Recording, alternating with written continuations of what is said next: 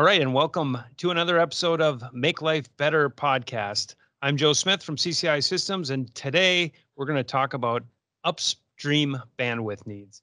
And we've been spending a lot of time on upstream bandwidth um, for more than a year at least, certainly even prior to the pandemic, but it continues to be a very relevant topic. And today I have Todd Gingras with us. Todd is the Vice President of Solution Architectures at CCI Systems. And Todd actually has an article to be published September 9th uh, uh, with the ACA. So, Todd, welcome. Thanks, Joe. So, Todd, really want to talk about the upstream bandwidth. We had uh, Chad K on uh, on the last episode, and we are talking about HFC versus PON and some of the tools that that CCI has to to help service providers and operators out there really get a better understanding of of what the the problem may be within some of the networks, especially with all the additional use um, that the networks are are getting from from people working from home and different things like that. So let's just take a step back and um, it's been a year over a year since the pandemic sent so many people home. Are operators still seeing problems with their upstream bandwidth, or is there something else? Uh, yeah, absolutely. Uh, the the problem hasn't gone away. Um, it's normalized a little bit. Some operators have, you know, done a little work, changed some things around, but uh, the problem's not going to go away. Uh, while what, what we believe we'll see this year is more kids back in schools. Um, you know, we'll see that we're, we was competing with that whole school life, work life time at the same time, coming especially from residential. Um, we'll see more kids back into schools, but we saw a lot of just companies all around the country are not sending their people back into businesses as we knew before. They're working from home. They got used to it. Um, so Cisco, I think, just announced that they're giving their employees a choice. I believe from now until eternity. absolutely, I think there's going to be a lot of real estate for sale. Uh, um, so you know that that bandwidth is still there. Um, it's still presenting headaches uh, for for different operators, different for everyone too. Um, through the pandemic, operators were able to survive, but it definitely cut into what their plans were, their their time horizon for you know maybe what when they expected to invest their next uh, amount of dollars in their networks and what they were going to do, and it and it really lumped a lot of uh, uh, projects together, and there was only so many dollars to go around. Um, one one thing we did see is a lot of operators again were able to survive the last year. Um, again every type of operator whether they have PON or they have hfc they were able to survive the download upload. But again it cut into what they had where they spent a lot was in their core networks. Now you had so much bandwidth funneling at the same time and they may not have been ready for that. One gig's getting upgraded to 10 gigs 10 gigs to 100 gigs maybe.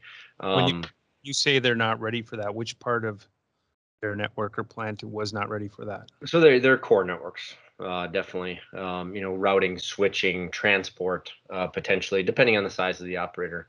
Um, and and it was different again for every operator what their architecture looked like. So we saw a lot of that happening. Now, however, now it's coming back around, right? And now maybe what they were able to survive last year, they've tapped out. So we're at a point that upstream is is key, right? Um, we're all doing just like we are right here, you know, a, a video call of some type, right? Um, going to each other, and it's constantly happening, and that's going to continue.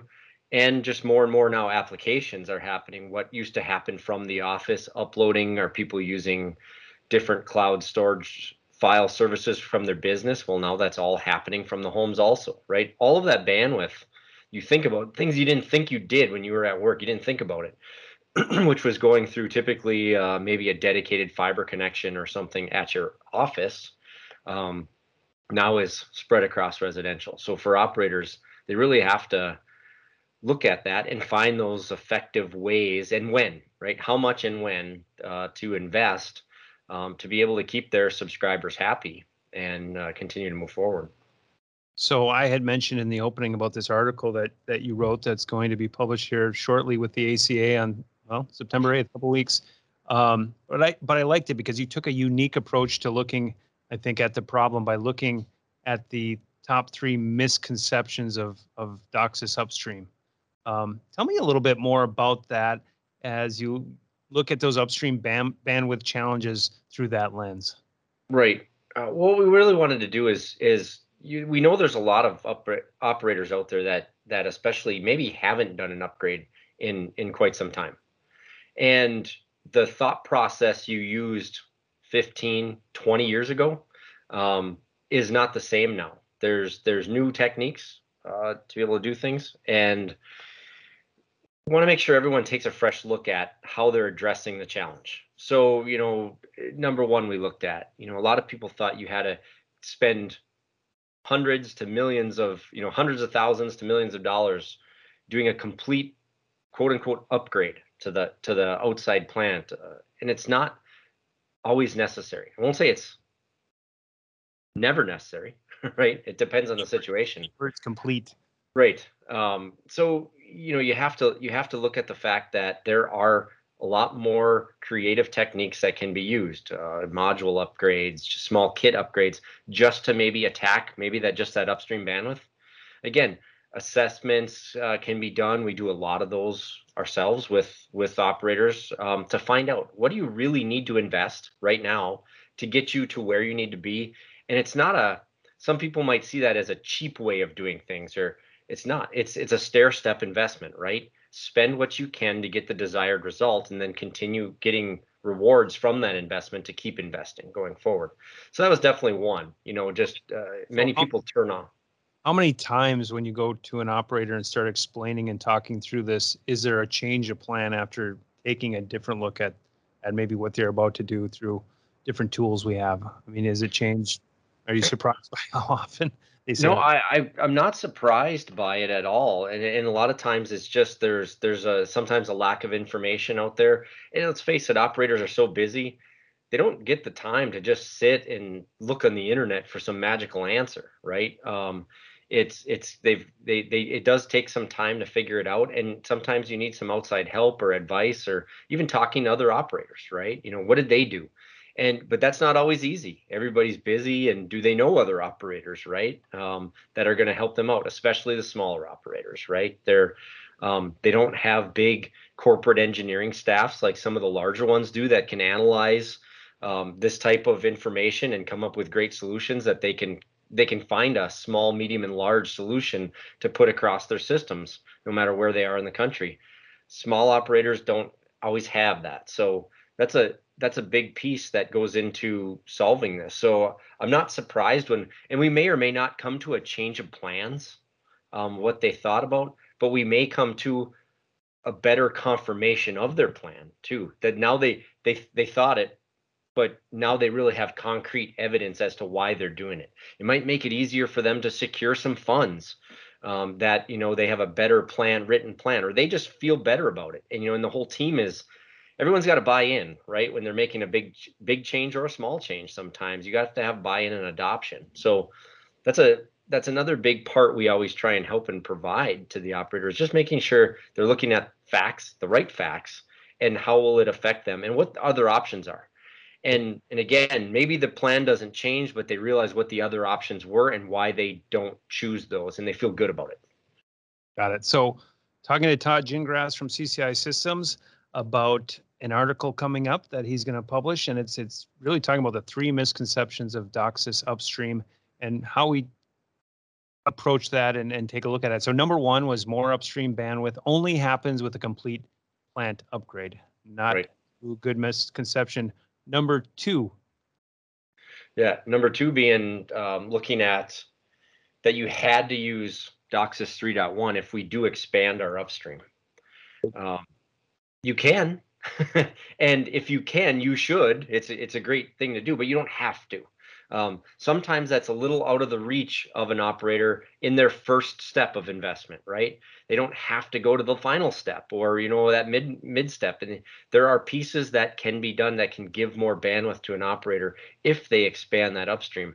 There's while they work together, right? A lot of times operators compare what the standard says and what is capable with what they have to do. And those are two very separable things. And we always want to make sure that people realize there are just because I expand that upstream maybe to an 85 megahertz or maybe 204 megahertz, if if if the plan allows, I don't have to use DOCSIS 3.1. You know, they people think that I have to do that. I have to change all my modems. I have to do all these things. And that starts really making they see this waterfall effect of tons and tons of money. Um, which is that's a that's a quick project stopper right there when that happens. And it puts them into paralysis, you know, of not making a decision. They don't have to do that. Again, and walking them through a stair step approach. That's a that's a big piece. Well, and as we talked to Chad uh, Chad K last week, um, just that idea of you have to go to PON, Right. Solve your problems if you're an HFC operator. That's clearly not the case today. And with all these lead times of, of fiber and different equipment that keeps getting pushed out further, it may not even be an opportunity or a choice, right? Right. Especially, you know, not right now. It puts a lot of those plans into question. And again, PON is not bad right? It just it it comes with an expense and a cost, and it just depends on the operator where they need to be today, tomorrow, uh, in a year, you know, and in five years. Um, is everybody on a path to fiber of some degree? Absolutely, um, no doubt. Uh, and no one's going to fight that. It's just when, where, and how do you get there, and how do you how can you get there in a way without regrettable spend that leads you to that, continues to lead you toward that path to fiber, but keeping customers happy today, definitely. All right, so we're three through uh, two of the three. So Todd, number three, a third misconception.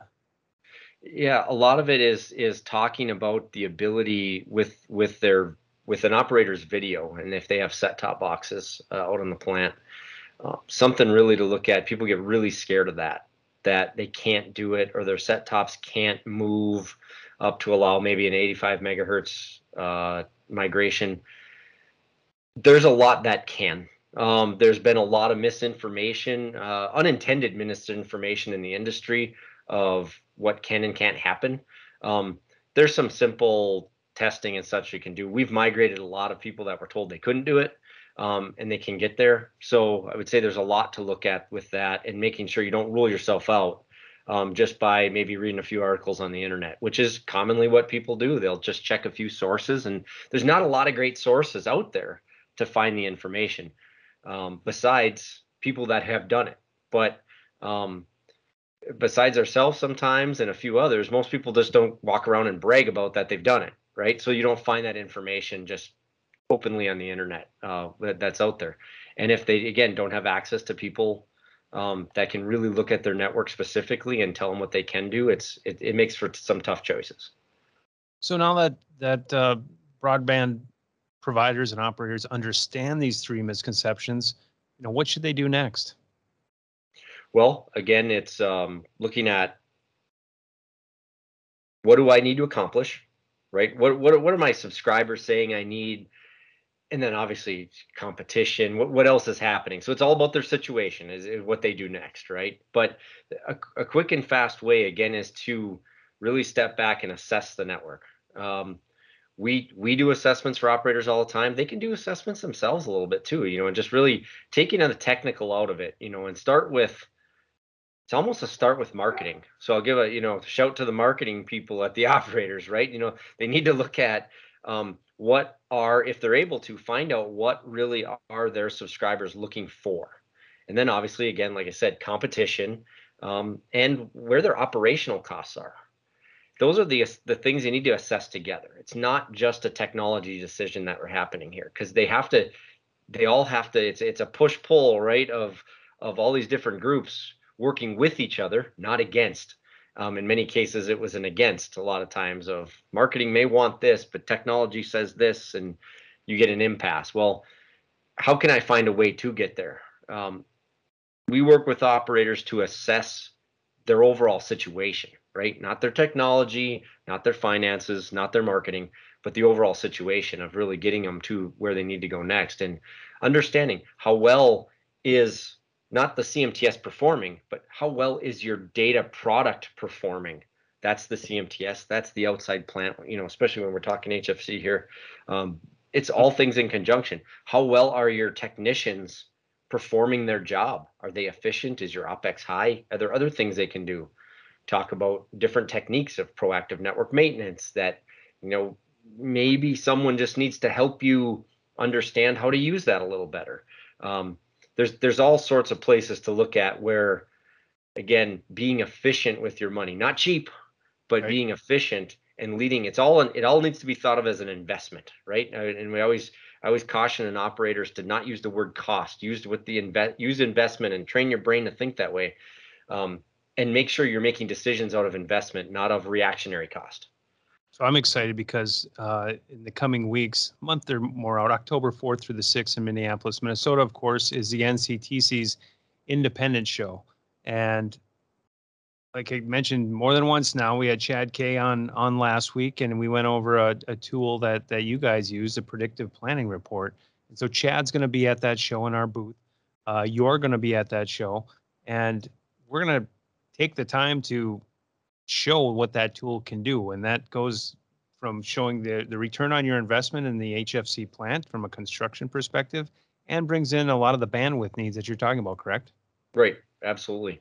Uh, you know, it's it, again, it's it's about comparing all those different areas of an operator's overall operation, Right. and and understanding there's there's this pitted war of HFC versus PON, you know, and fiber to the home, and what should I do, and and and one is better than the other, and it's and, and what we always talk about is it's it's not a versus, it's an and conversation. Again, fiber is inevitable in some fashion, form, or delivery of it into your network. How much and when is the key, and, and having that understanding. Operators of HFC plants typically do have a path forward with their HFC plant for whatever the near term is, and that that, term near term, I can put quotes around that. Uh, is that one year? Is it five years? Is it ten years? Um, it depends on what they need to do, what their business, you know, plan and, and outcomes need to be. But it shows them how much can I invest and what can I get from that, and how much might these other types of solutions cost me, um, or how do I turn them into investments, right? Because again, uh, is fiber to the home an expensive proposition? Sure. Is it too expensive? Maybe not, right? It might be absolutely be the right solution. Um, it's making sure there's an open mind and not a not a preconceived notion. And again, you can make that decision by having facts, and that's what we always try and provide is factual analysis.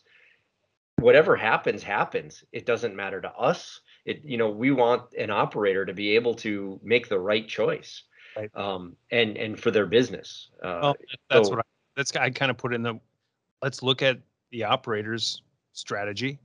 Where do they want to get to? What are the conditions that are are in their their um, their footprint today? What type of technology do they have? Put it all together, and that's the great thing about that report is it it really takes a almost a CFO look while combining all the necessary technologies within that to meet the strategies and the goals that the operator has. absolutely. So please, um, if you're out there and you have any questions or even want to test the tool, um, stop by our booth, CCI Systems, at the NCTC show, the Independent Show, October 4th through the 6th. Um, we're going to have the right people in the the booth, and you know, make an appointment today. We'd be happy to put time aside for you to make sure we get in the detail we need to. But if you're just coming by, stop by that show at our booth, and um, we're really looking forward to showing off that that tool this year at, at the event. Um, one other thing that I mentioned before, and, and really hit home when I saw Matt Polka. Um, I think it's Ted Hearn's email. Do you get that every week or so with great information from the ACA? But Matt was in that Steeler jersey. Uh, he was out in front of the stadium. He was all fired up, and he was he was really giving a, a plug for the, the show coming up because it is in in Minneapolis. And I know the team you love, the Minnesota Vikings. There's going to be an event there at the the state. Oh no, it's not the Vikings you like. It's the Packers. So hopefully Matt will wear his uh, his Steelers jersey. Maybe Todd, you could come in your your Packer jersey and fill that uh, purple stadium up with every color but purple. absolutely. You know, there was one other thing in the ACA uh, email from last week.